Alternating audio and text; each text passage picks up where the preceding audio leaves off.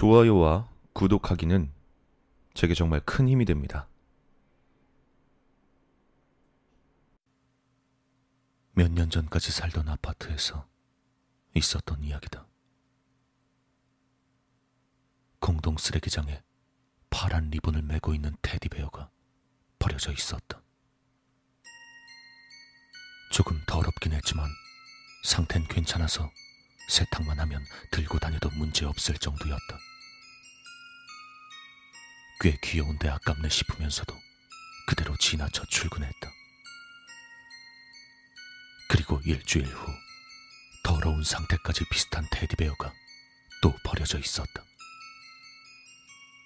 왠지 모를 위화감을 느꼈지만 딱히 신경 쓰지 않고 지나쳤다.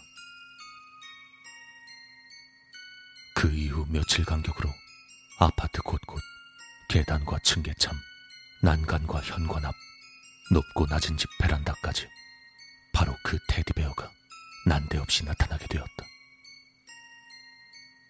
가장 기분 나빴던 건 현관문 안에 그 테디베어가 들어와 있었을 때였다. 신문 투입구는 10cm 크기도 안 됐던 데다 그 집 사람들은 문을 잠궈뒀던 터라 경찰까지 출동할 정도로 문제가 되었었다. 아무래도 관리인 쪽이 수상하다고 주민들이 따졌지만 방 여벌 열쇠는 주민들이 임의로 만드는 것뿐 관리인에겐 전혀 없다는 대답이 돌아왔다.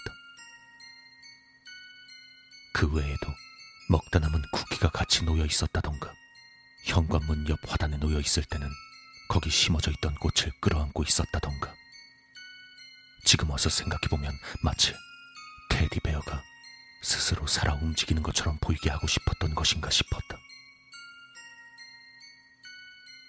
주민들은 계속 테디베어를 내다버리려 시도했지만 그때마다 테디베어는 랜덤한 곳으로 돌아왔다.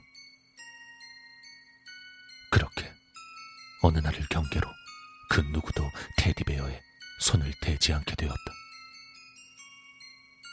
표면이 축축한 데다 시체 썩는 냄새 같은 악취가 나고 촉감이 묘하게 부드러워 기분 나쁜 탓이었을 것이다.